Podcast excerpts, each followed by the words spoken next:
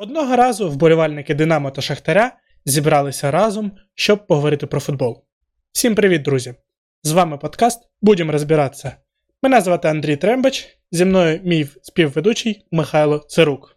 Доброго дня, друзі! Сподіваємось, нам вам сподобається наш продукт. Будемо старатися створювати для вас якісний контент. Ви спитаєте, чому ми починаємо зараз, коли 20 турів позаду?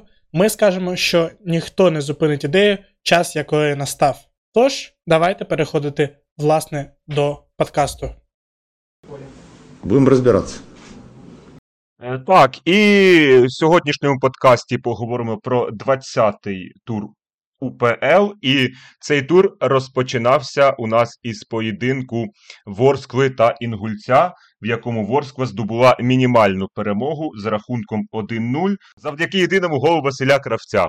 Власне, я не дуже розумію, чому у Ворскли так погано складається цей сезон в цілому. Нібито є якісний тренер Віктор Скрипник, якого можна без перебільшення назвати одним з найкращих в Україні. Нібито гравці на фоні конкурентів теж доволі виділяються, а результатів нема і зовсім щось воно у команди не йде. Ця перемога над Інгульцем стала для полтавців першою в п'яти матчах весняної частини сезону. І якщо згадати, перше коло розпочиналося так само невдало, точніше, ще гірше з трьох поразок. При цьому всьому, за цієї ситуації, Віктор Скрипник не поспішає відмовлятися від свого стилю футболу і грати простіше лонгболами. У грі з Інгульцем ось це десь почало пробиватися, і тому зараз цікаво, чи буде це разова акція, чи, можливо, Ворскла за потреби все ж таки переходитиме на от такий більш примітивний футбол. Я скажу про те, що я, в принципі, дивився цей матч хвилини 40 Перед цим вже дістав травму Владлен Юрченко, і за інформацією, та то таке йому знадобиться близько 4 місяців на відновлення, серйозне пошкодження відносно, і доволі серйозна травма, яка, звісно, не зробить життя полтавців легшим. У той же час мені сподобалась ідея скрипника відмовитись від своєї якоїсь звичної гри, зіграти простіше, зіграти на результат. Звісно, що турнірна ситуація вона змушувала фактично скрипника йти на це. Ну, я я думаю, просто, що скрипник, як тренер, він розуміє свій статус в українському футболі. Він розуміє десь, що, можливо, його рівень змушує його грати постійно в його футбол.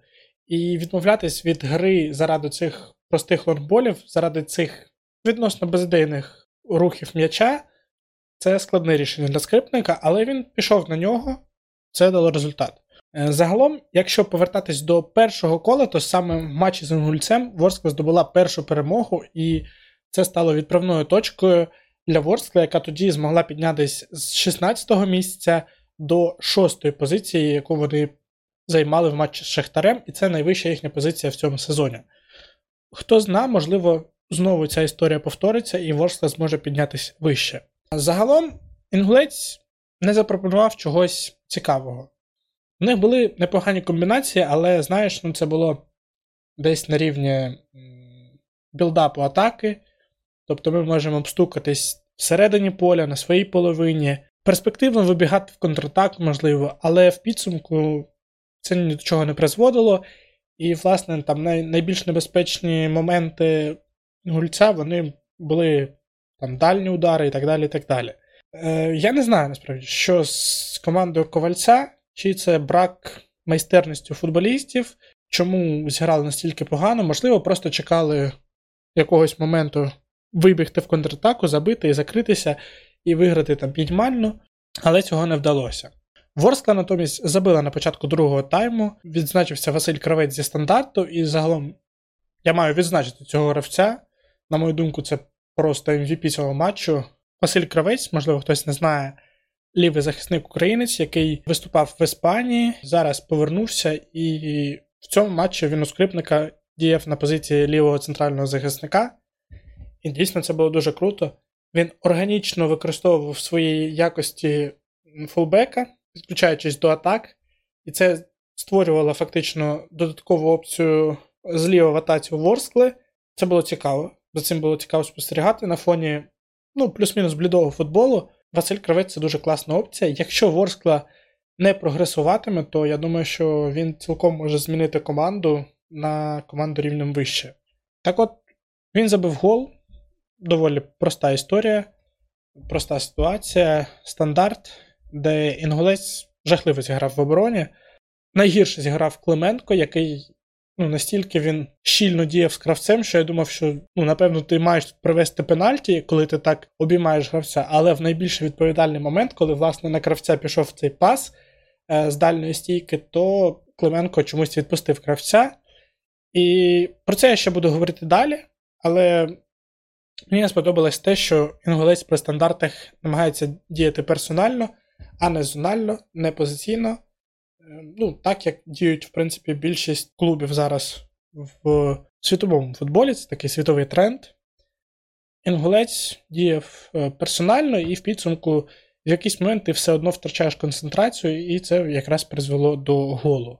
Далі інгулець ну, він змушений був розкриватись. Це це було must have, це була необхідність.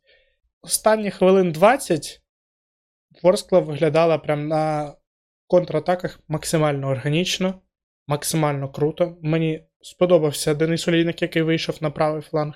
Сподобався Рікардо Лопес щодо того, як він втікає. Але ну, він змарнував, напевно, взагалі найкращий шанс другого тайму після голу, де на 90-й хвилині вони вивалювалися просто в трьох проти одного захисника.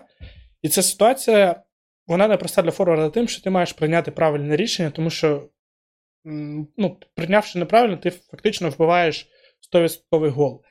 І тут Лопес, напевно, мав віддавати пас на дальню стійку, де гравці Ворскли нападники вже розстрілювали білика, і все, і на цьому закінчували матч. Але Лопес вирішив пробити, пробив невпевнено, Білик спокійно забрав. І, ну, власне, до Білика, напевно, у цьому матчу питань нема. Він добре діяв. Так, Ворскла, я думаю, цілком заслужено перемогла. Е, скрипник таким чином підіймає команду вище в турнірній табліці. Вони тепер на восьмій позиції. Ну а інгулець якраз пропустив полтавців і опускається на дев'яту сходку, маючи при цьому матч в запасі. Що, можливо, ти для себе відзначив, Михайло, щось є? Ти так, звичайно, відзначив, ти багато хвалив Ворсклу, але справа в тому, що враховуючи її статус фаворита і враховуючи те, що у суперниках був усього лише інгулець, я якось чекав від команди більшого саме у побудові гри у атаці, адже виглядало це іноді так, начебто, от до як ти до того, як ти зазначив до кінцівки зустрічі, коли Ворскла почала вже мати свої контратаки через те, що інгулець вже був просто змушений трошки розкритися. Е, до цього виникало часом враження, що єдиний варіант, за якого Ворскла зможе у цьому матчі забити, це гол зі стандарту, адже з гри не створювався фактично нічого. І якщо подивитися на голи Ворскли у весняній частині сезону після відновлення чемпіонату, то по суті жоден з них. То по суті жоден з них не був забитий після якоїсь комбінації. Все зводилося до того, що це був або стандарт, або якийсь, скажімо так, е, щасливий випадок. Е, що ж до Інгульця, то для мене це насправді одна з найбільших загадок е, другої частини сезону. Бо команда, по суті, без жодного яскравого футболіста. От я правда не знаю, кого виділити в Інгульці. Я намагався для себе когось знайти, але це справді дуже важко. І от така команда без жодного яскравого футболіста здобуває зараз три перемоги в п'яти матчах. Я не знаю, як так. Мабуть, треба відзначати головного тренера Сергія Ковальця, який. Ось цим своїм найпростішим, е, можливо, навіть десь примітивним футболом, але це єдиний футбол, у який можна грати інгульцем. По суті, зараз витискає зі своїх хлопців максимум. Ну, напевно, справедливо буде сказати, що з цих е, трьох перемог на початку весняної частини сезону дві були здобуті над металістом та Минаєм. Все ж таки, це якраз такі ті лобові зустрічі, ті сикспойнтери, як їх називають у Англії, але не можна і не відзначити перемогу над київським Динамо. Е, так, одна з них на Дина... над Динамо, і це те, що дійсно кидається в вічі. Якщо пригадати знову ж таки ті, ті голи у ворота Динамо, то Обидва не без долі фарту, але це вже, як то кажуть, таке. Факт залишається фактом. Ковалець е, витягнув цей інгулець із е, дна турнірної таблиці, по суті, у середину. І за це йому, звичайно, респект. Ну і давайте будемо рухатись далі, власне. Будемо розбиратися. Поговоримо про Динамо, і напевно про Динамо правильно буде говорити в контексті всього сезону. Команда, яка минулого сезону претендувала на чемпіонство, фанати ще досі сперечаються, чи заслужено Шахтар здобув цю пряму путівку до групового етапу Ліги Чемпіонів. Цього сезону кияни поки що борються за бронзу, відпустивши Дніпро 1 та Шахтар далеко попереду. Я бачу, що в цьому взагалі два винуватці. Один він більш очевидний це Мірча Луческу. У нього спостерігається якась криза ідей, він не розуміє, що робити з командою і так далі. так далі.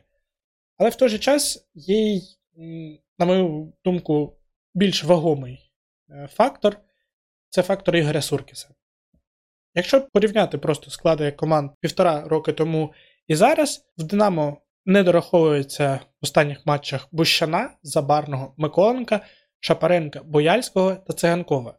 Шість ключових футболістів я б, напевно, додав лише Сергія Сидорчука, і це була б та сімка, яка і формувала, відображала те Динамо, яке бороло за чемпіонство. При цьому ким замінили цих футболістів? Жодного футболіста, крім Беніто, не прийшло, знаєш, на трансферному ринку чи десь ще. Це просто гравці з академії, це просто футболісти, які вже були в клубі. Суркіс просто, знаєш, виклав перед Луческу літери Д, У, П і А, і хоче, щоб Мірча з цих літер склав слово футбол. Многие игроки не соответствуют уровню киевского «Динамо». Мірча, звичайно, він там великий тренер за свою кар'єру, здобувши безліч титулів. Е, його ставлять там в рейтинги найкращих тренерів світу, які не вигравали Лігу Чемпіонів. Але навіть Луческо не може з Беніто зробити циганкове. Якщо порівняти з тим, як Шахтар впорався з втратою своїх лідерів, ну це небо і земля. Шахтар запросив українських футболістів за кордон, і зараз ця команда виглядає сильно і є головним фаворитом на чемпіонство. Динамо ж, в свою чергу, бореться за Лігу Європи хіба що. І ну, насправді це проблема. Але я думаю, що для тебе це ще більш болюча тема, тому що ти вболіваєш власне за Динамо. Розкажи, як ти це сприймаєш. Так, тема справді дуже болюча е, увесь цей сезон. І тут важливо ще зазначити, коли ти говориш про кризу ідей Луческу, потрібно пам'ятати, що Луческу ніколи не працював із такими слабкими футболістами. У Шахтарі він завжди мав те, що він хотів, ну або практично завжди в Динамо. Теж він е, не було в нього ще такої ситуації, що потрібно працювати із Беніто і Кабаєвим на флангах, і тому що можна вимагати від учаску? Я в першу чергу поклав цю відповідальність е, скоріше на керівництво клубу, яке знову ж повністю провалило комплектацію команди, повністю провалило трансферну кампанію. Тому все ж таки Суркіс більш винен, ніж Луческу. В ігровому плані, на мою думку, головна проблема Динамо полягає у тому, що після втрати Циганкова, е, після тимчасової втрати Шапаренка, ще й втрати Буяльського на останні три гри, е, команда суттєво втратила от у своїй можливості швидко контролювати м'яч перед чужим штрафним от у останній третині поля і безпосередньо у цей штрафний входити. Е, тобто варіантів, як туди потрапити через розіграш, просто немає. Е, без е, трьох названих лідерів, по суті, зникло те, що робило раніше із Динамо Динамо, і робило із Динамо Гранда, і те, що, власне, відрізняє сильну команду від слабкої. Це можливість не просто довести м'яч до флангу і грузити туди у штрафний майданчик, а розіграти це якось оригінальніше за рахунок швидкості, за рахунок креативу, за рахунок якихось е, нестандартних дій. Будемо розбиратися. І, мабуть, зараз е, будемо переходити плавно до безпосередньо матчу із Минаєм. Якщо говорити конкретно про матч із Минаєм, то тут із цим компонентом, із входження у чужий штрафний жодних проблем не було. До забитого голу, який стався на 35-й хвилині, до голу Царенка. Е, Я нарахував е, цілих чотири таких свідомих входження у штрафний через передачу. До цього я у жодній грі. Щоправда, не повністю бачив матч зі Львовом, можливо, там щось було. Е, до цього у матчах із Дніпром, із Інгульцем е, так точно такого не було. І з Зорею так само. Е, В цілому можу сказати, що це був однозначно найкращий матч киян у весняній частині сезону. І вперше е, з усіх весняних матчів відчувалася суттєва перевага гравців Динамо у класі. Звичайно, хтось може заперечити і сказати: ну це ж Динамо Київ, так власне і повинно бути. Але е, я теж про це думав. Але якщо ми візьмемо попередній матч Динамо зі Львовом, то там, незважаючи на таку саму за рахунком перемогу 2-0, цього не було, і такої впевненості у діях е, столичної команди теж не було. Ну, это полнейшее безобразие и позор киевского «Динамо», я считаю. Е, і після Львову я відминаю чекав е, значно більшого спротиву, адже Минай е, дуже мало пропускає цього сезону, в принципі, з гри. Пропускає мало після якихось комбінацій суперника. Щоб розуміти, зі своїх 23 пропущених е, м'ячів у, у цьому сезоні, ну, до матчу з Динамо було 23 пропущених у Минаю, і 11 з цих 23 голів це дальні удари та пенальті. Щодо Динамо, уся група атаки проявила себе більш-менш гідно. Випадав трошки Беніто, через якого дуже мало грали, тому що Динамо грала більше через лівий фланг. І щодо Царенка, він, хоч і забив у цьому матчі свій дебютний гол за клуб, але у перші 30 хвилин е, був абсолютно непомітний. Перша дія Царенка у матчі була, коли він на 31-й за рахунок е, індивідуального проходу такого дійшов аж до лицевої і намагався викотити партнерам туди під удар. До цього Царенка на полі просто не було. Але далі, далі трошки зібрався і він. Е, В другому таймі Динамо заспокоїлося, а Минай так і не спробував розклиритися і ризикнути, хоча вже горів 1-0. Все ж таки Шаран вирішив, що краще, мабуть, пропустити менше. І не піти з поля розгромленими. Е, Щодо Шепелєва, який знову зіграв, як і в матчі зі Львовом зліва, він довів, що він має непоганий рівень, і цією передачею хорошою гольовою на Ваната, і грою в цілому. Е, Але все ж таки Шепелєв не фланговий гравець. Йому не вистачає різкості, йому не вистачає швидкості, йому не вистачає тих якостей, якими повинен володіти крайній е, півзахисник. І те, що у цьому матчі у Шепелєва хоч щось виходило на позиції лівого півзахисника, це великою мірою заслуга Джастіна Лонвика, який. Е, провів просто прекрасний поєдинок. Лонвик постійно зміщувався туди ближче до Шепелєва, і за рахунок цього вони там створювали більшість на цьому лівому фланзі. Щодо гри захисту киян, то тут все було, попри дуже невелике навантаження і невеликий тиск боку суперника, все теж було дуже неідеально. Е, почалося все, в принципі, після дитячої помилки Дячука, які я вже втомився, чесно кажучи, рахувати. Дячук Попов дуже. Дуже багато собі дозволяють того, чого вони не мають дозволяти, і те, що на хоча б трошечки вищому рівні будуть, буде обов'язково каратися. І після цього у проміжку, е, десь після 75-ї хвилини, Динамо тричі допустило удари по своїх воротах зі стандартів, що теж доволі такий тривожний дзвіночок. Я в тебе знаєш, що запитаю? Антон Царенко, я багато читав про нього коментарі про те, що це там майбутня зірка і так далі. і так далі. Ти особисто як бачиш, чи це там, можливо, потенційна заміна Шапаренко, чи Бояльський новий, чи хто? Тобто, в якій ролі, на твою думку, краще за все буде Царенко? Я все ж таки е, на основі побаченого у грі із Минаєм я схиляюся до того, що е, Царенко це потенційна заміна Шапаренку. Тому що у позиції чи- читав такі думки, і в принципі можу з ними погодитися. Що у позиції Буяльського, у позиції безпосередньо під нападниками йому важкувато, і йому Царенко більше створений для того, щоб е, знайти і віддати цю передачу на умовного Буяльського, аніж, будь, аніж бути цим Буяльський, який має цю передачу отримати. Тому я скоріше б розглядав його як заміну Шапаренко. Єдине, що я не пам'ятаю, чи хоч раз він е, розглядав його у такій ролі Луческу, тому що зліва Царенко виходив. Е, До речі, в матчі з Минаєм він теж на певний час був туди переведений. Зліва виходив на позиції Буяльського, вже теж виходив. А от чи виходив е, Царенко на позиції Шапаренка, відверто, кажучи, не пригадаю. Ну, Царенка поки що і матчів не так багато, тому, можливо, рано чи пізно спробують його і там. Я ще тоді, напевно, додам по цьому матчу, що мені сподобався Лонвейк. Це безумовний MVP матчу. Це людина з хорошими даними, в першу чергу, інтелектуальними. Він розуміє футбол, він розуміє, куди йому треба відкритись, він розуміє і, власне, вміє задавати темп гри. Тому я переконаний, що Джастін Лонвейк має залишатись у складі киян і після того, як повернеться Бояльський, і після того, як повернеться Шапаренко, тому що ну, це тріо, я думаю, воно має потенціал, щоб повернути Динамо на більш-менш пристойний рівень.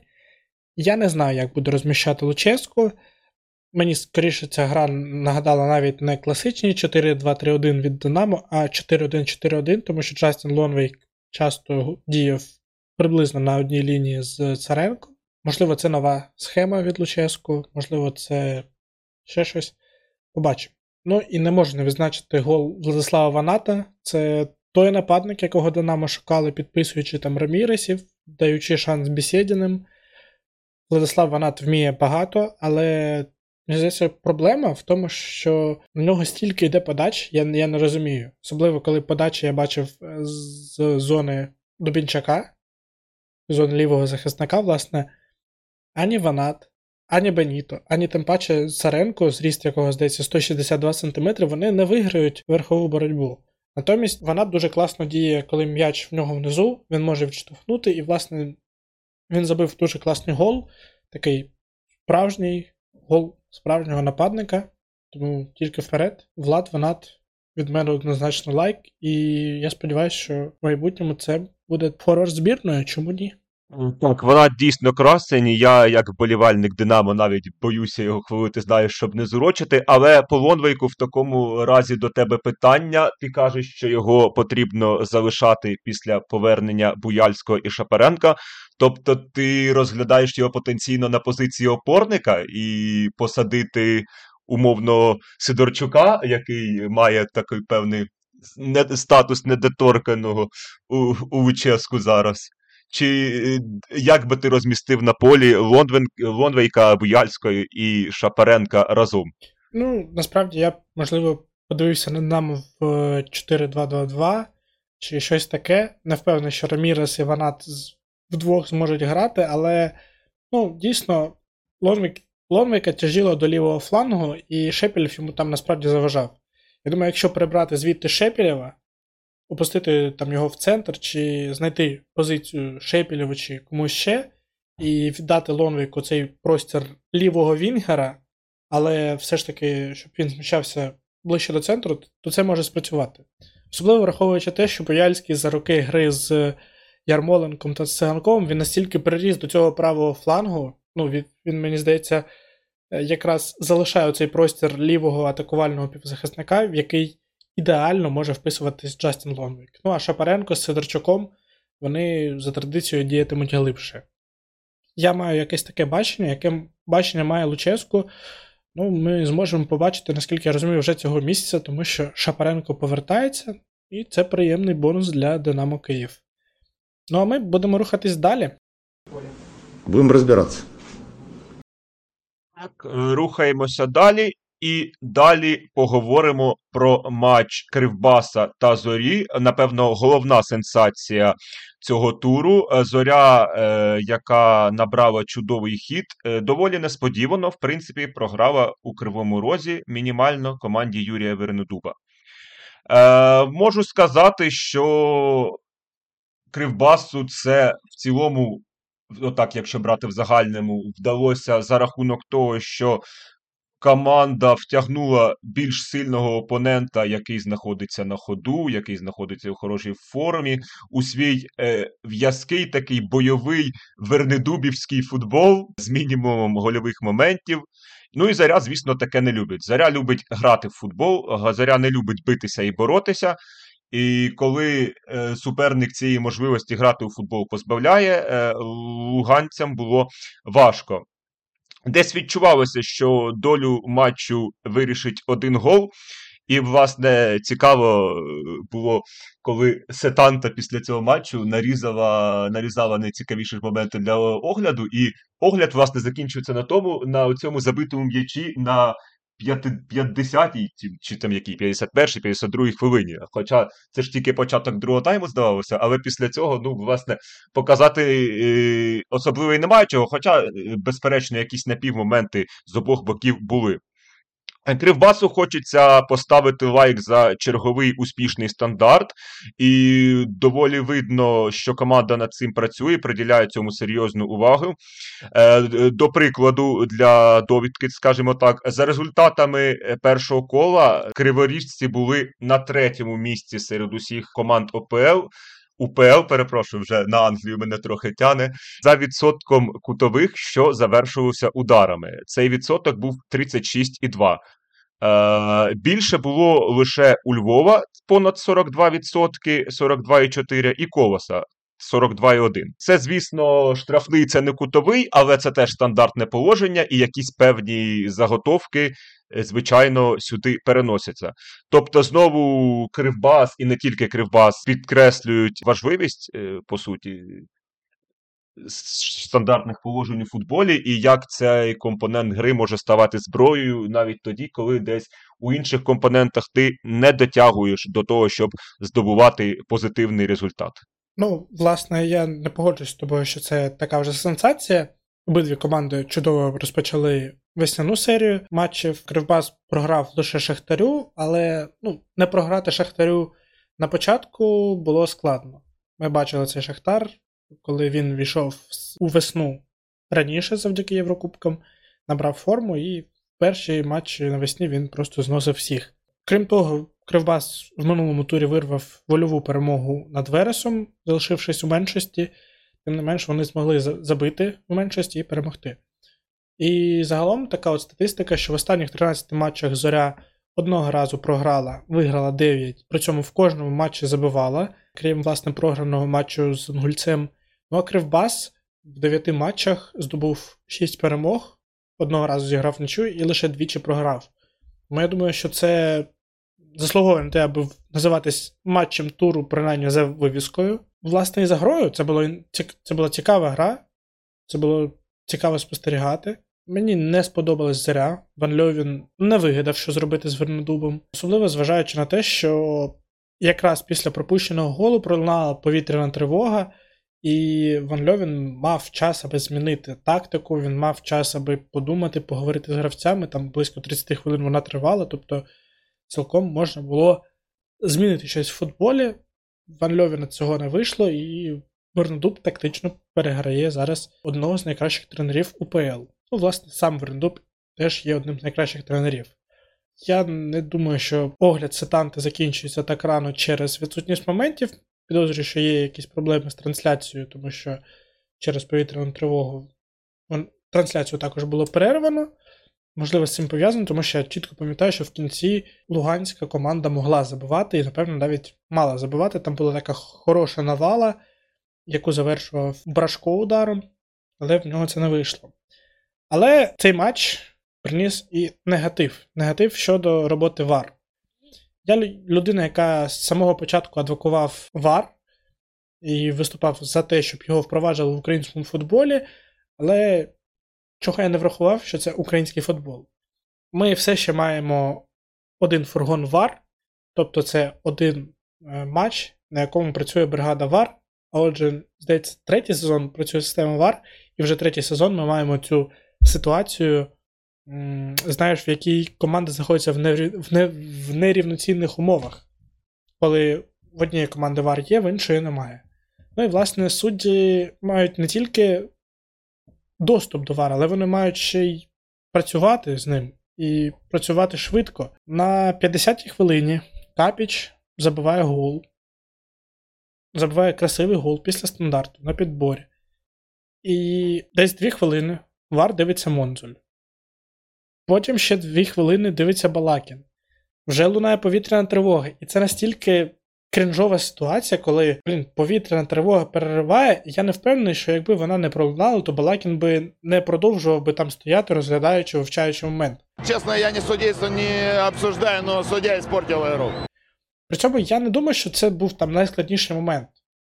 Тобто, так, безкарвайний знаходився в позиції офсайду, але це пасивний офсайд. Він не впливає на епізод. Можна сказати, що голкіпер реагував на можливу позицію і можливе втручання безкоровайного, але будемо відверті. Той удар голкіпер ну, не забирав би ні за яких умов, він залишився стояти. І в підсумку замість 4 хвилин футболу, тому що я переконаний, що цей вар епізод треба було розглядати 30 секунд, хвилину. Ми отримали 5 хвилин розглядання вар, і потім повітряну тривогу. Це трошки збило темп гри. Можливо, на емоціях Зараб змогла відігратись, але в підсумку ми отримали, що отримали. Ван Льовін намагався щось щось вигадати, змінював там, переводив Русіна з одного флангу на інший, але я не можу не відзначити захисника Кривбасу лівого е, 55-м номером. Не згадаю його вже прізвище, вибачте. Але він дійсно закрив цю бровку і від Антюха, і від Русіна чудова гра, і так тримати. В кінцівці Кривбас трошки-трошки намагався посипатись, але витерпіли, відстояли цей результат. І тепер вони на шостій позиції. Не можу я сказати, що це там ідеальна ситуація, не можу я сказати, що Кривбас включається в боротьбу за Єврокубки, але вони більш-менш себе убезпечили від виліту, від якихось перехідних матчів і так далі. І тепер вони зможуть спокійно завершувати сезон і, власне, спокійно будувати команду вже на наступний сезон. Вітаємо Кривбас і рухаємося далі. Будем разбираться. А рухаємося до матчу Шахтар-Металіст, е, де Шахтарю було важко, несподівано важко із передостанньою командою чемпіонату.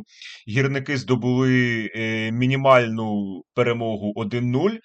І можемо констатувати, що після надзвичайно впевненого старту весняної частини сезону, після чотирьох перемог поспіль із загальною різницею 16-1, е, коли на Шахтар почали потихеньку вже е, одягати чемпіонські медалі, гірники трошки забуксували.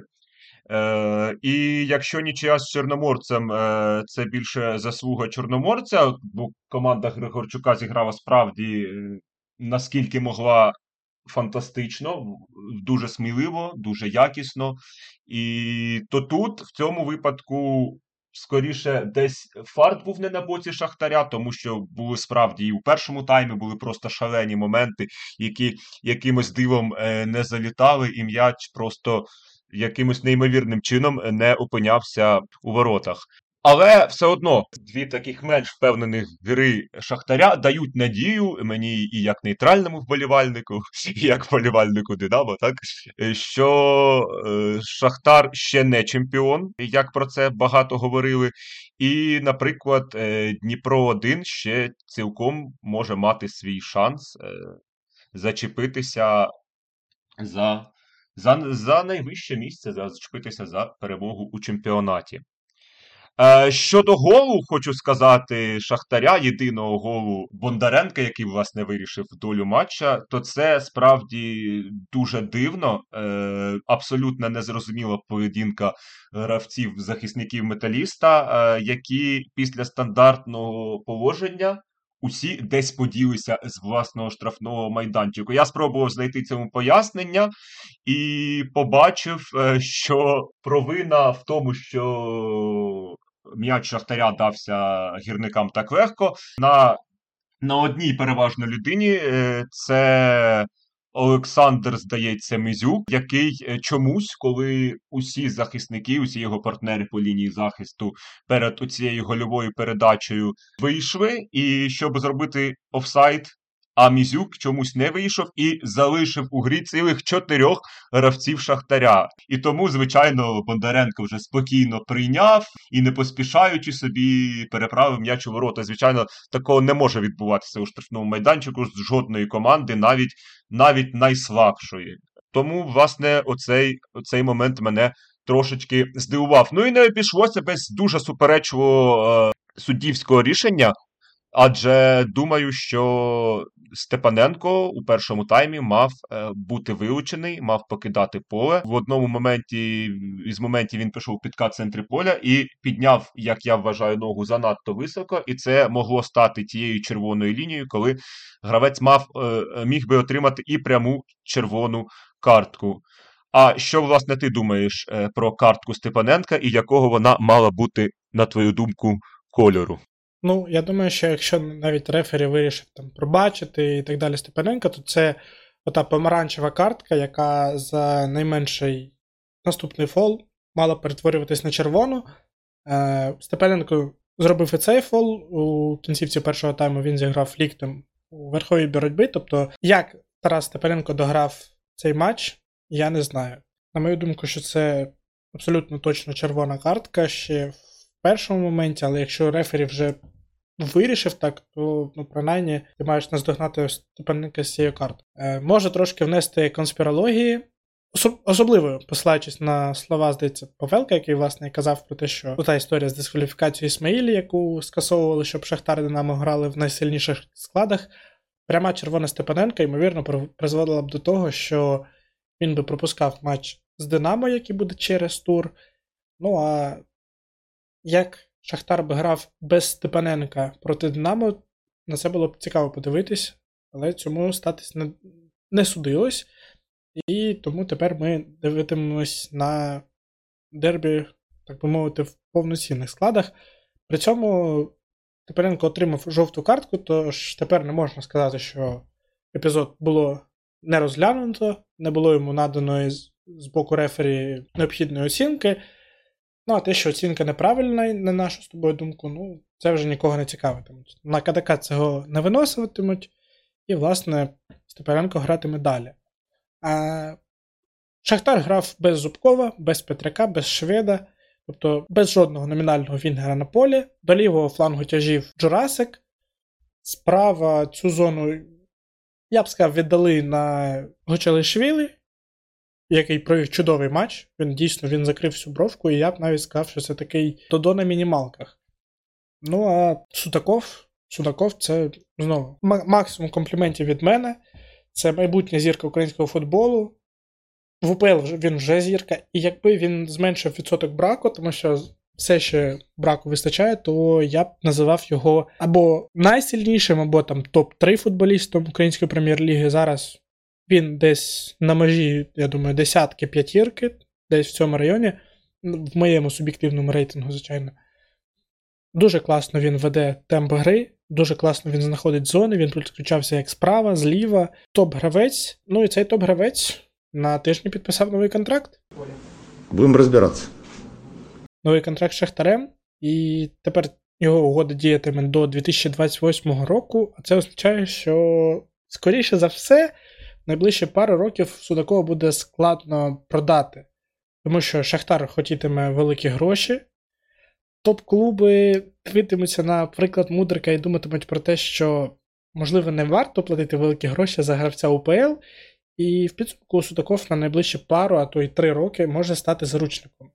І на цьому фоні є ситуація Артема Довбика, ну і більш показова з точки зору Судакова, це ситуація Анатолія Трубіна, який, е, я розумію, чітко заявив в клубі, що продавайте мене влітку, тому що я планую залишити команду. І якщо ви не продасте мене влітку, то я піду просто наступного літа на правах вільного агента. Шахтар до цього підготувався, придбав різника, ну і, власне, ця ситуація виглядає як вирішена. Що ти думаєш про ці контракти для молодих, футболістів, особливо в контексті того, що ти вболівальник Динамо, і ми пам'ятаємо і ці ситуації з Ярмоленком, і з Циганковим.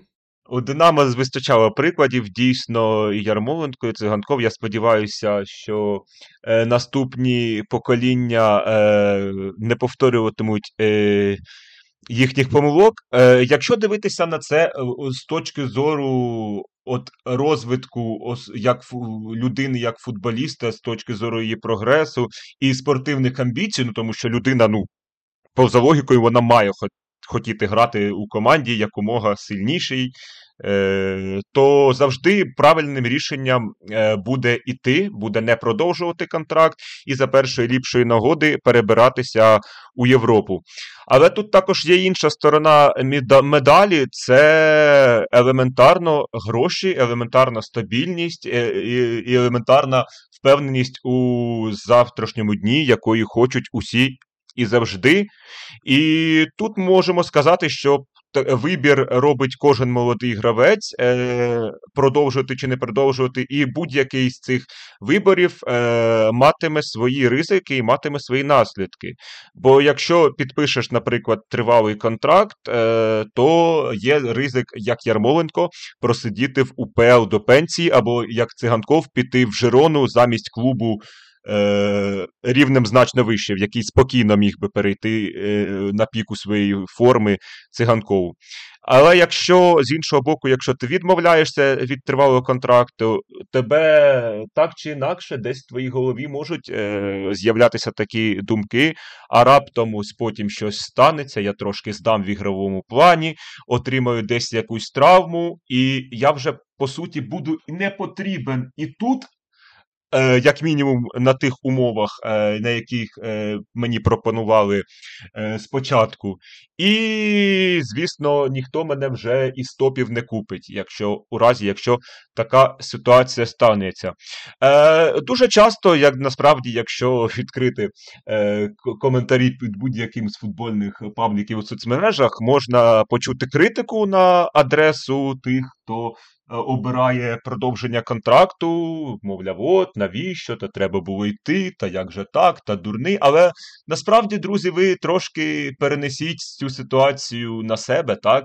Уявіть, що ви десь працюєте якимось умовним юристом у якійсь київській конторі, і, і тут у вас е, з'являється, вам ця контора пропонує на кілька років контракт на класних умовах, на достатньо хороших умовах, е, і ви можете його підписати і 5 років жити спокійно і не паритися.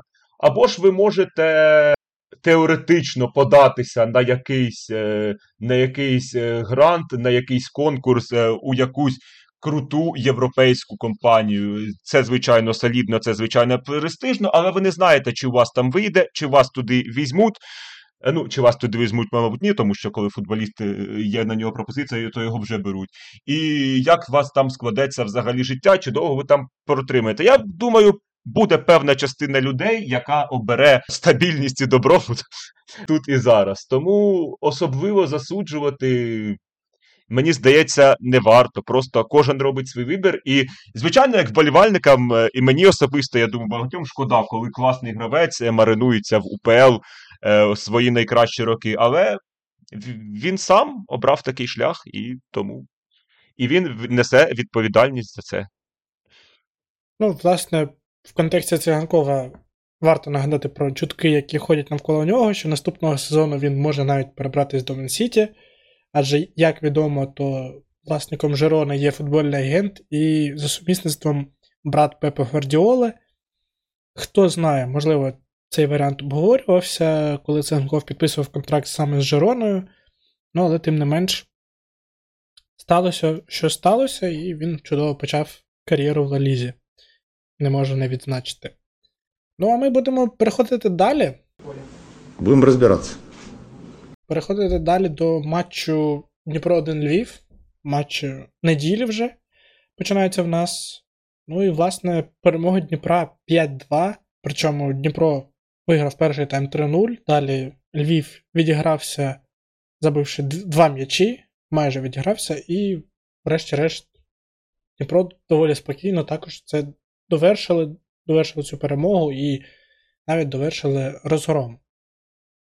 Так, е, достатньо легка перемога для Дніпра 1, і нехай нікого не вводить в оману ось цей е, ривочок Львова за рахунку 0-3, коли було відіграно два м'яч- м'ячі, і здавалося, що ну ось воно зараз може з'явитися шанс, тому що фактично одразу команда пропустила четвертий, і все знову е, стало ясно. Дніпро легко розібрався, якщо порівняти з тим, як із з тим самим Львовом грало київське Динамо минулого туру, то Динамо було набагато важче Динамо за перший тайм не створило зі Львовом фактично нічого. А, але варто відзначити Львів. Остання команда чемпіонату мав е, все ж мала в цьому матчі свої шанси на контратаках, але.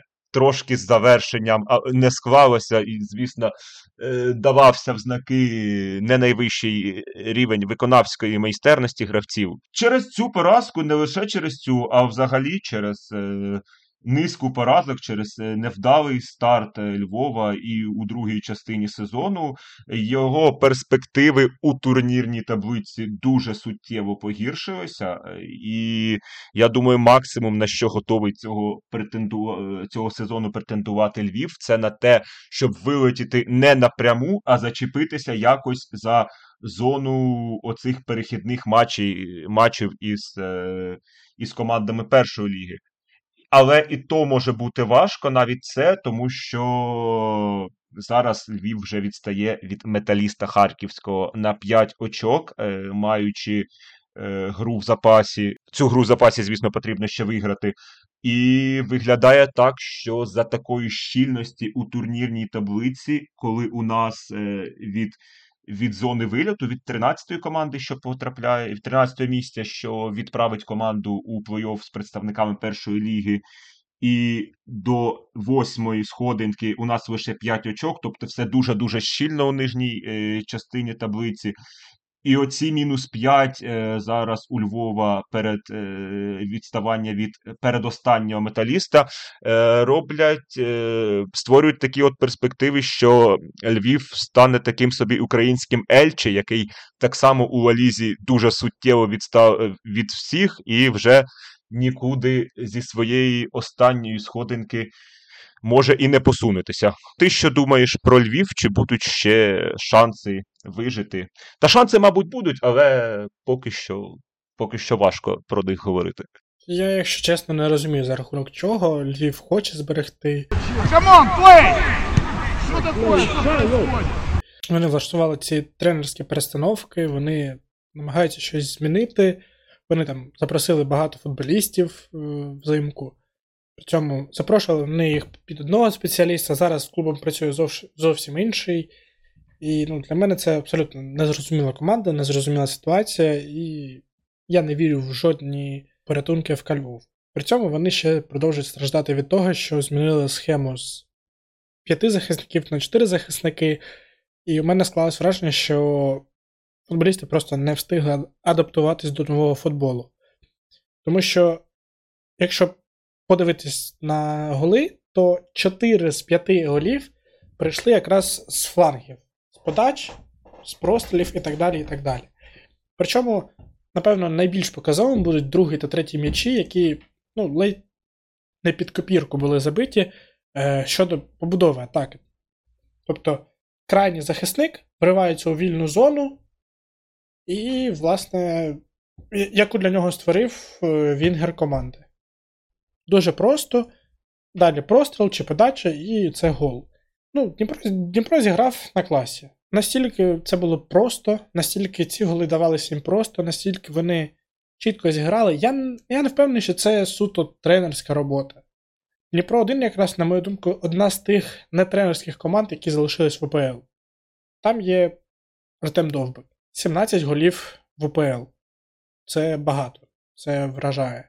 Там є Пихальонок класний футболіст. Футболіст, який розуміє футбол. Там є Гуцуляк. Два голи, і, власне, ну, він він якраз формує цей трикутник, який і робить з Дніпра із їхньої атаки те, що ми бачимо. Це дуже класна команда, яка має тих виконавців, які ну, підіймають Дніпро вище в статусі команди, статус статус фаворита виводить, фактично. Є також класний захист. Обидва центральні оборонці Дніпра, нагадаю, були викликані до збірної України. Обидва вони чудово взаємодіють. Є питання в мене щодо крайніх захисників, особливо до Каплієнка, який орендований з металіста. Враховуючи те, що Бланко, як номінально центральний півзахисник, як гравець центральної вісі, він постійно з лівого флангу атаки, з позиції лівого вінгера, він тяжіє до центру. І в мене є сумніви щодо того, що Каплєнко зможе ввозити цей рівень далі. Особливо, якщо ми говоримо про Дніпро як про команду, яка наступного сезону братиме участь в Лізі Чемпіонів. Я думаю, що ну, на 90% так і буде. Чи це буде груповий етап, чи це буде кваліфікація, незрозуміло, але в будь-якому випадку е, Дніпру влітку треба буде підсилюватись. І тут я зроблю таку тактичну наводку для кучера. Е, Не впевнений, звичайно, що з е, Красніковим потрібно кучеру хоч якась трансферна наводка. Але я б звернув увагу на футболіста Чорноморця Максима Брагару. Номінально це правий Вінгер, е, з якого Роман Георчук зробив лівого захисника. І це реально, враховуючи те, що лівий захисник Дніпра постійно підключається до атаки, Брагару може спрацювати. Якщо Чорноморець не почне будувати щось серйозне, то звичайно, що Максим Брагар, юний футболіст, він переходитиме в нову команду, і Дніпро 1 може стати однією з цих команд. Не можна відзначити Рубчинського. Це футболіст, який поїхав е, вперше в збірну 21 цього року на матчі березня, і, власне, він зіграв перший товариський матч за Ю-21, але на матчі з Італією, коли приїхав Ротань, Рубчинський не зіграв жодної хвилини. Мені цікаво, насправді, чи це історія з тим, що Рубчинський не вразив Ротаня, чи просто його вирішили не навантажувати. Але це людина, яка дуже гармонійно поєднує центр, центр поля з атакою. Класно просуває м'яч, ну і чудовий асист від нього теж не можна не відзначити. Ну і, власне, не можна не сказати, головний каламбур туру в цьому матчі стався, тому що зіграв Рибка проти Рибака в воротах, е, відповідно, Львова та Дніпра 1. Ну і Рибак не зіграв на 0, Рибка взагалі отримав 5. Десь потекла свина у одного Віктора Вацка, так, від цієї чудової історії. Е, Але рибак рибку сьогодні бачив іздалеку, а після матчу, можливо, і зблизька, коли вони тисли одне одному руки. Е, Боротьби у цьому матчі у нас не вийшло, а вийшла вона в ще одному поєдинку УПЛ Будем разбираться. це матч Олександрія Чорноморець. Що, можливо, хотів би сказати ти про нього? Е, я дивився його з другої, з другого тайму, тому що перший тайм я обрав Дніпро Львів. Я хотів подивитись Дніпро. Все-таки це команда, яка наступного сезону, як я казав, грати в Лізі Чемпіонів. Цікаво. Е, але коли там стало 3-0, то я вирішив, що Чорноморець Олександрія це той матч, який треба глянути. Це, напевно, ще одна тренерська дуель, і я не впевнений, яка з них крутіша. е, Ван Леувен Вернидуб чи Григорчук Ротань. Але мені було цікаво подивитись на Ротаньбол, знаменитий, який всі піарили, особливо перед матчами збірних. В чому він полягає, от як ти думаєш? В чому полягає той самий Ротаньбол? Бо по- чесно, я не зрозумів. мені здається, мені здається, його зарано виокремили як якесь окреме явище у футболі. Якщо чесно, я не зрозумів. Е, все- Все-таки, якщо говорити про його походження, то я думаю, що він походить з молодіжної збірної. І, власне, базуючись на виступах цієї команди, всі робили висновки щодо Руслана Ротаня, але, вибачте, підбір футболістів, який був в Ротаня в цьому відборі, ну, він вражає. Це і Михайло Мудрик на початку відбору, Анатолій Трубін, якого залишали на лаві запасних, це і Судаков, і Бондаренко. Це футболісти, які провели матч проти Реалу, здається, приблизно за місяць після того, як вони виступали у плей-офф кваліфікації на Євро U-21. Тому я не впевнений, що Ротаньбол це щось геніальне. Побачимо, що буде далі. Чи інвестуватиме в нього Олександрія, чи там не стане Олександрія клубом, в який, в який відправлятимуться всі молоді футболісти е, з усієї країни. Не стане він таким базовим клубом молодіжки.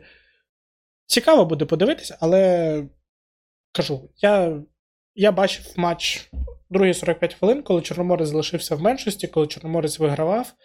І, звичайно, що Чорноморець намагався просто врятувати матч. Не все виходило, пропустили, буває 1-1, але Григорчук все одно мене не те, що вразив, але задовольнив своєчасністю замін, всім, всім, всім.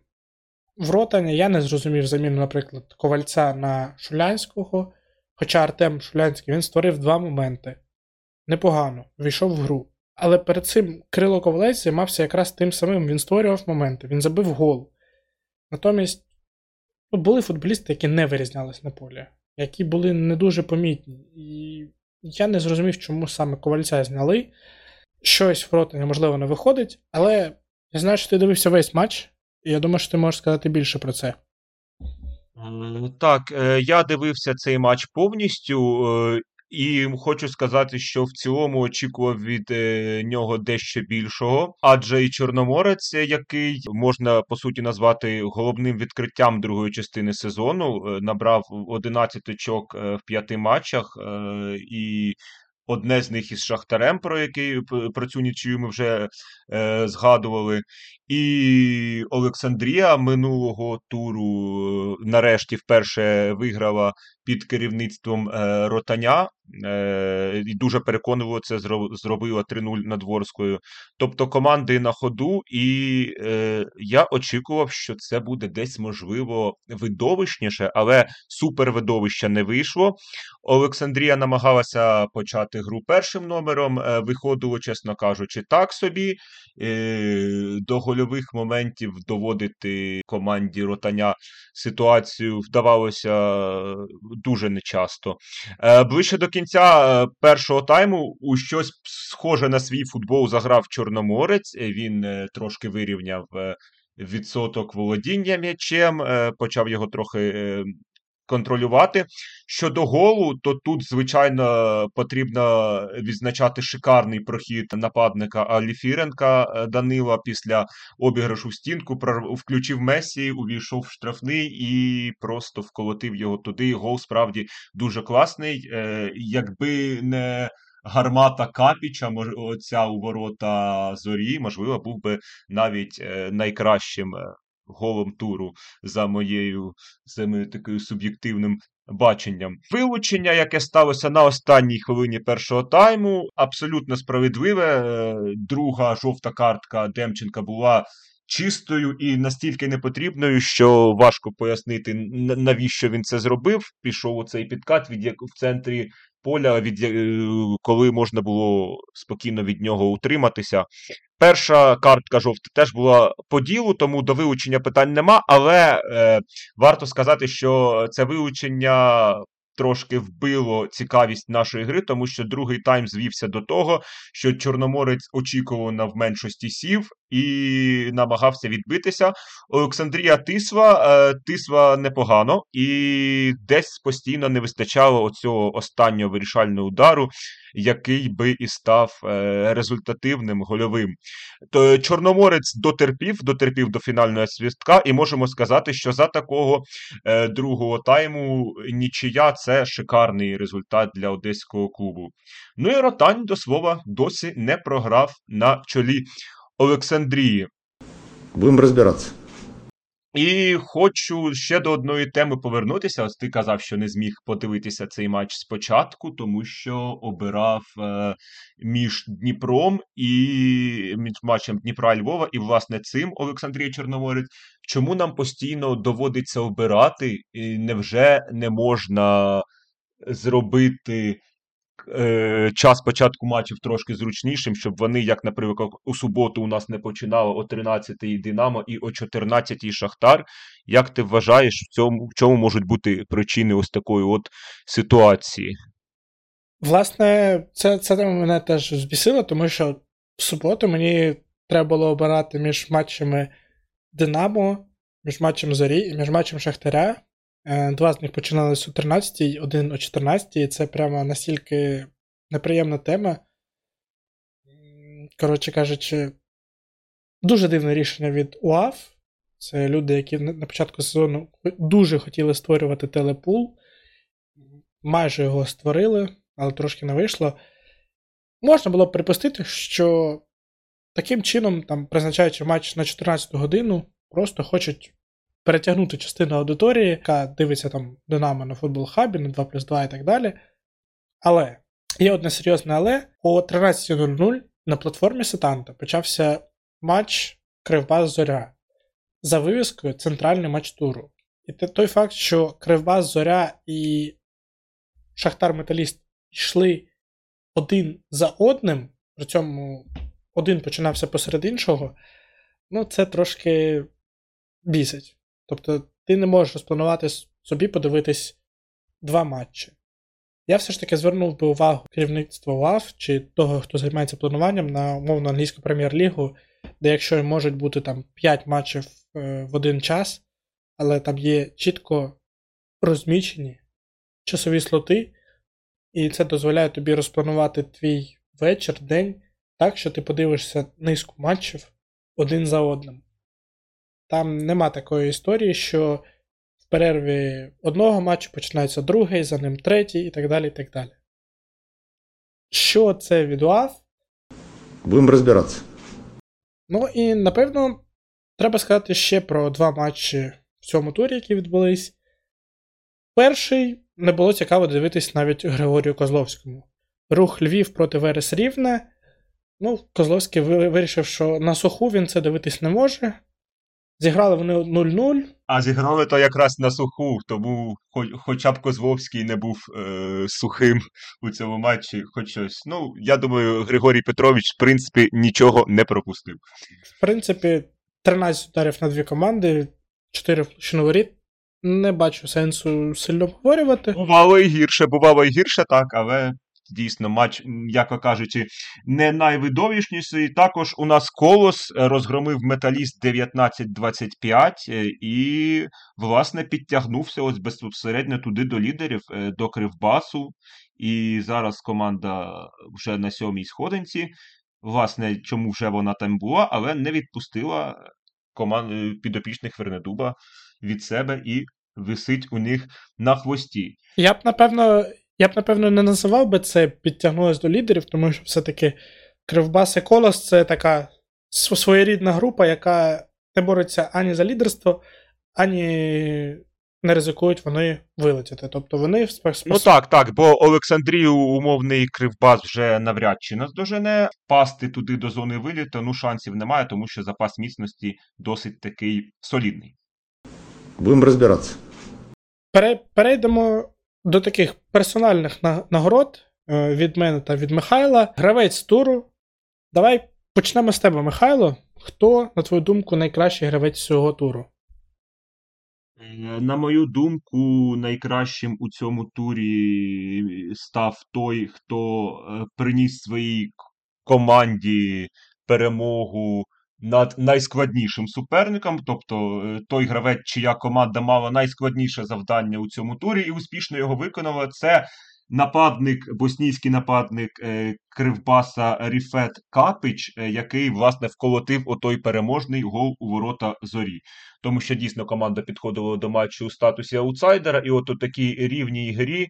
В бойовій грі той, хто забиває єдиний переможний м'яч, власне, і стає напевно, головним героєм. Ну і тому символічна відзнака від мене іде саме до цього гравця. На твою думку, хто був найкращим? Я виписав доволі великий список номінантів.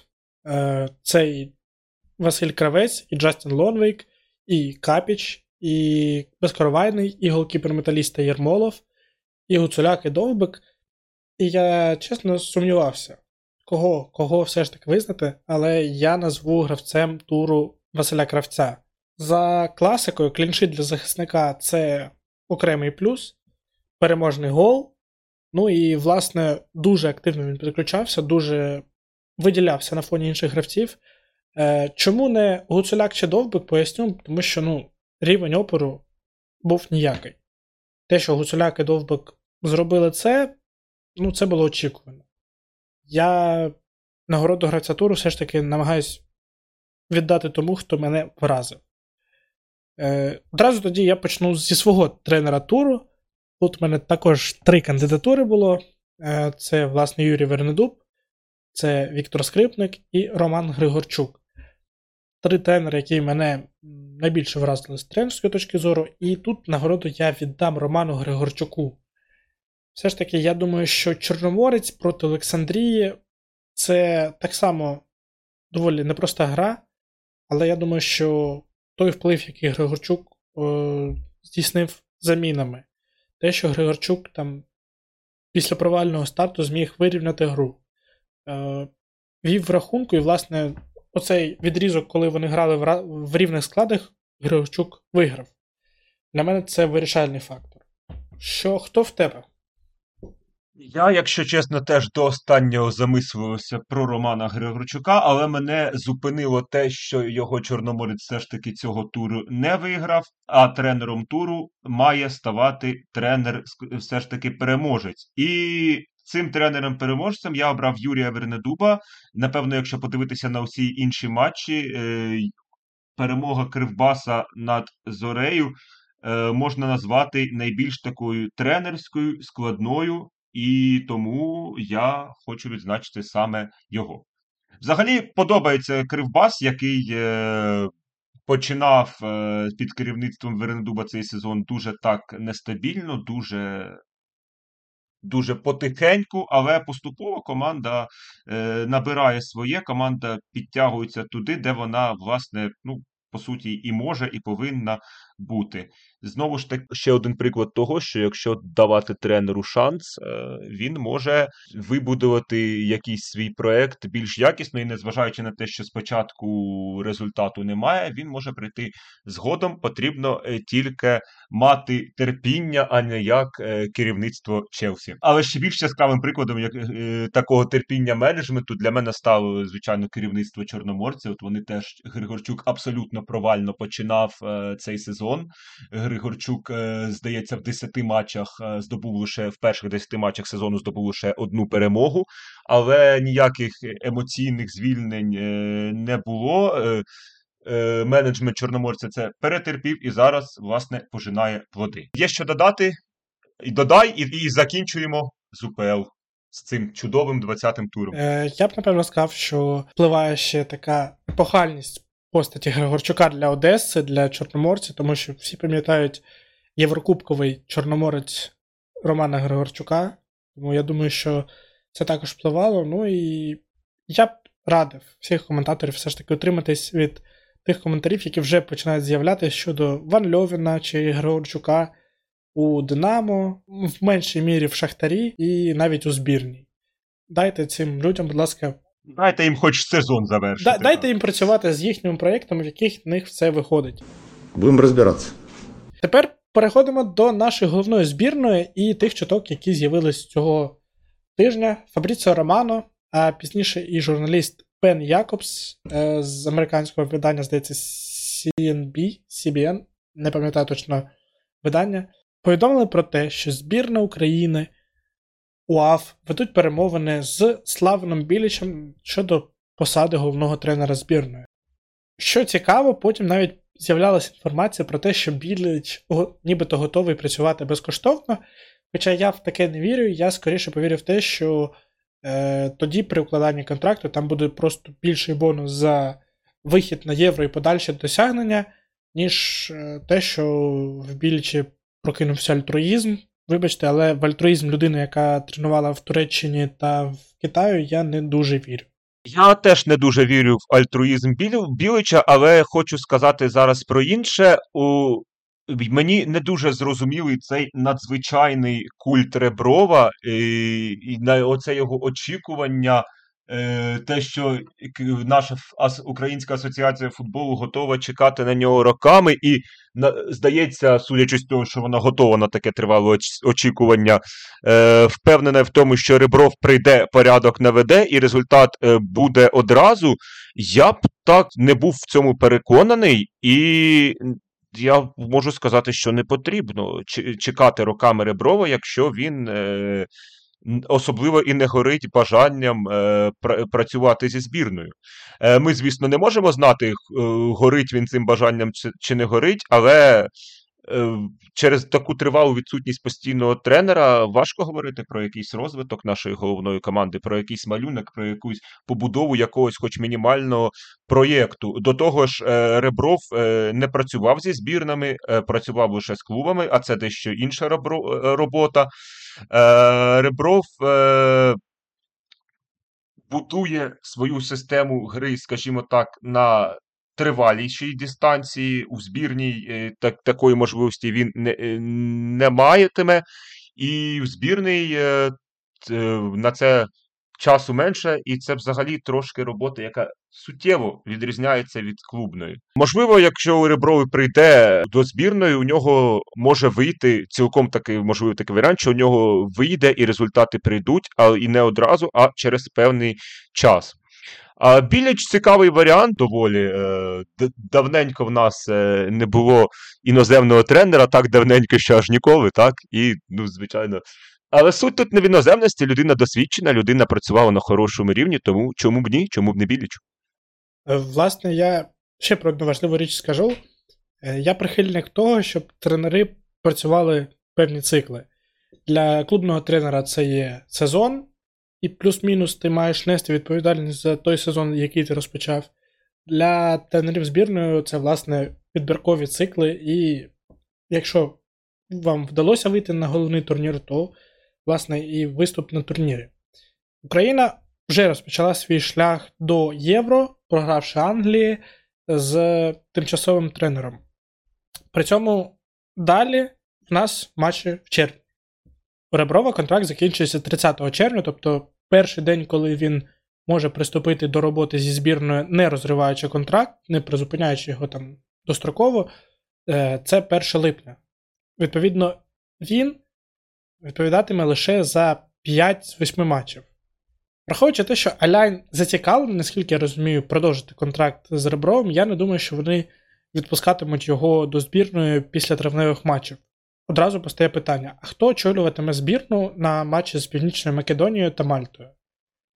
Вибачте, але втративши очки в цих матчах, ну, можна вже прощатися з відбором. Можна дякувати всім, хто долучився, дарувати Мальті історичні перемоги над- відносно топовим суперником і так далі. і так далі. Ну і, і не грати. Е, якщо Ребров прийде, то вибачте, перші матчі у вересні для нього буде номінально домашня гра з Англією і виїзд до Італії. Це ті матчі, ну, де дуже складно очікувати перемог, де дуже складно очікувати результатів, і дуже складно з таких матчів починати. Очевидно, що якщо Ребров прийде в липні, то ти не спитаєш з нього про цей відбір.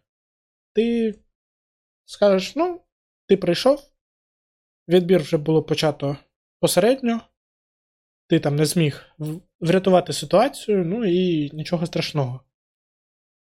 То який сенс Реброву працювати цей відбір, якщо він не нестиме відповідальність за цю команду? Він не нестиме відповідальність за цей результат. Наступний відбір починається, я думаю, восени 24-го року, і тільки там є сенс говорити. Натомість є Біліч. Так, в березні його звільнили з Вотфорду, але в Вотфорді тренери працюють ну, приблизно стільки ж, скільки вони працюють у ФК Львів. Не дуже довго. При цьому Біліч має досвід, шестирічний досвід роботи зі збірною Хорватії. Шестирічний. На Євро 2008 він виводив збірну з першого місця, а другою в тій групі прийшла Німеччина, майбутній фіналіст турніру. Це хороший, якісний спеціаліст, який вміє працювати зі збірною, який вміє грати в сучасний футбол, тому що він, в принципі, тренер, який тренував в АПЛ. Я, напевно, не помилюся, якщо скажу, що з Ярмоленком він не перетинався у Вестгемі, але тим не менш, е, це людина, яка у Вест... Вестгем виводила до Ліги Європи, і це людина, яка стала, здається, першим менеджером в історії Вестгему, який здобув перемогу в одному сезоні над Ман-Сіті, Челсі та Ліверпулем. Це тренер, який вміє давати результати. На мою думку, ідеальна кандидатура, щоб призначити його вже зараз. Щоб в травні він почав роботу чи в квітні, і до червня він вже мав і уявлення про збір, і розуміння, як грати, і вивчив суперника. Він матиме це все, і з цими даними він зможе боротись за вихід на євро. І, власне, він зможе нести відповідальність за цю збірну, за цей відбір.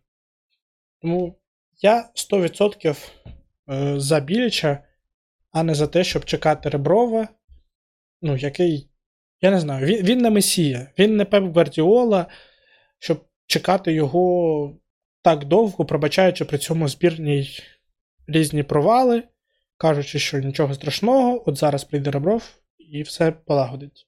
Сорі, але я не вірю в те, що Ребров полагодить прямо таки все. Ну так, е, звичайно, усі просто зараз оці попередники Реброва, вони, коли вони приходять працювати у нашу збірну із думкою, так а що зараз все одно після нас прийде Ребров, ми тут тимчасово, це ж абсолютно е, безкорисна і така е, річ, і повністю ми просто марнуємо час. Адже от ми бачимо ротань, ти говорив про відповідальність. Яка відповідальність була у ротаня у матчі з Англією?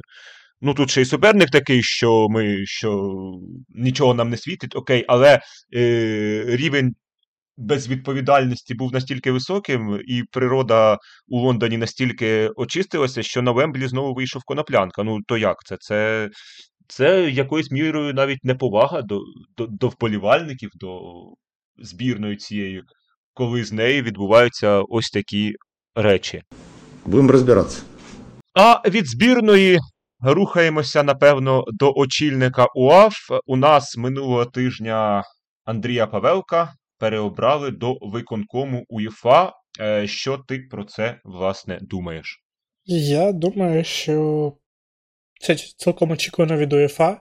Переобрали Чеферіна, і питань до нього також вистачає на європейському рівні, як і до Павелка всередині. Напевно, навіть до Андрія Павелка більше запитань. Неприємно, звісно, було читати в Твіттері про те, що людину, яка знаходиться під слідством в Україні, обирають до УЄФА, до виконкому УЄФА, і ну, таке здивування було певне від е, європейських журналістів, але я думаю, що ми в Україні маємо розуміти, що це норма, і я підозрюю, що просто це людина, з якою комфортно працювати Чеферину, це людина зручна для Чеферина. Я не думаю, що Чеферин там теж ідеальний керманич і так далі. Тому для мене це абсолютно зрозуміла історія. Я не очікував, що раптом станеться кара Божа і Павелка не оберуть. Тому, звичайно, що Павелко не має сидіти ні в виконкомі УЄФА, ні в кріслі президента УАФ. Але, ну, це настільки гнила система, що мені мені реально мені огидно туди лізти. Мені огидно розповідати про український футбол як про щось, знаєш, про цю систему. Мені мені огидно, мені не подобається. Це настільки гнила, це ці люди, які в нас отримують зарплатню просто за те, що вони там зробили якийсь внесок у футбол. Дякую вам за це, але ну, зараз ви нічого не робите. І те, що ви просто торгуєте обличчям на підтримку Павелка, ну, це сором. Сором і більш нічого. В тебе, можливо, якась інша думка щодо Павелка? Ти ти назвав е, рішення УЄФА передбаченим, передбачуваним, те, що Павелка переобрали. І, власне, я теж е, практично не сумнівався, що це станеться, але все одно трошки не розумію логіку УЄФА, адже як ти зазначив, людина знаходиться під слідством. Ну, в такому випадку будь-яка солідна організація, чи це футбольний клуб, чи це організація будь-якого іншого рівня, вона б. Намагалася від такої людини трошки абстрагуватися, хоча б на час цього слідства, хоча б до з'ясування того, винен він, не винен і так далі а тут його знову е, переобирають, е, і це трошки так. Е, насправді я не знаю. Ну я не вірю, що УЄФА не знає, які проблеми зараз у Павелка в Україні, і мені це така аналогія приходить в голову. От коли Бенджамена Менді е, звинувачували там чи то у сіми, чи то в дев'яти, чи то в одинадцяти зґвалтуваннях. Ну, Сіті ж не сказав йому, правда, ти, хлопче, грай, поки не буде вироку суду, ти ж не винен, ти не злочинець, ти давай тренуйся, грай, живи, як жив, а потім раптом посадять. Ну ну що ж, ну посадять, підеш, відсидиш. Ні, там як тільки з'явилася ця інформація, людини просто одразу відсторонили, позбувся і. З'ясується, що не винен, ну добре, але е, людини з е, такою репутацією. Її хочеться тримати від себе подалі. Я, звичайно, не порівнюю злочини Павелка зі злочином Менді, але суть, я думаю, ти зрозумів, як і всі інші. Але хто сказав з іншого боку, що УЄФА солідна організація? Ну, я думаю, що якраз таки проблема в тому, що е, Менді відсторонили всередині, в його клубі, а в нас, і я підозрюю, що це могло бути таким аргументом тиску з боку Павелка, про те, що подивіться, мене не відсторонили від футбольної діяльності в країні, в країні, де тривають проти мене слідство. Тому чому ви, ви ну, не дивитесь на мене зараз, як на футбольного діяча тут, якщо в країні я, власне, є там головним футбольним діячем? Звичайно, що це це проблема. Перша, це вона глибша. Це проблема там судової реформи, її недовершеності і так далі. Павелко, який пропускає засідання суду через нібито коронавірус, а потім його помічають у ресторані. Ну, це настільки я ж кажу, це, це брудна тема. Павелко однозначно аут. Павелко це, сорі за слово, гамно для українського футболу. Просто це така купа навалена всередині українського футболу, і без того не ідеального. Ну і його треба прибирати 100%. Будемо розбиратися. Тоді, мабуть, будемо переходити до ще однієї теми, про яку говорив у тому числі і Андрій Павелко. Е, це повернення вболівальників на трибуни. Всі остальні питання к президенту. Власне, ще 27 лютого Андрій Павелко зазначав, що УАФ докладатиме усіх зусиль для того, щоб вболівальники в обмеженій кількості е, змогли туди повернутися як найшвидше, але щось забуксувала ця тема, і розмови навіть про це зникли. Як ти думаєш, в чому там проблема і чому це питання знову стало не на часі, чи було воно взагалі на часі, чи це просто елемент е, такого собі самопіару був від очільника українського футболу? Ну, власне, в тому пості Павелко писав про те, що хоча б воїни, які проходять реабілітацію, було б непогано, щоб вони відвідували матч футболу. Але не тільки вони, але й вболівальники. Теж добре було б їх повернути. Павелко абсолютно правильно в пості аргументував те, що Є дозволи на концерти, є дозволи на там, театральні вистави і так далі. і так далі, і так далі. В чому різниця між е, концертом у Палаці спорту і, наприклад, матчі на НСК Олімпійський? Ну, для мене це не зрозуміло. І там, і там є поруч станція метро, яка, власне, слугує як укриття. Я думаю, що Олімпійський обладнаний і підземним паркінгом, який може слугувати укриттям. Тобто тоді Павелко обіцяв звернутися до е, Кабміну, до Мінспорту. Також він писав, здається, здається, то він писав про те, що відповідні рішення мають бути місцевих адміністрацій. Ну, але але зараз цієї інфи просто немає. Е, при цьому абсурдно це виглядає, знаєш, на фоні чого? Коли е, ми маємо ситуацію з Вересом, куди вболівальники приходять як акціонери клубу. Набиваються там, ну, певні, певні трибуни заповнюються, за клуб вболівають.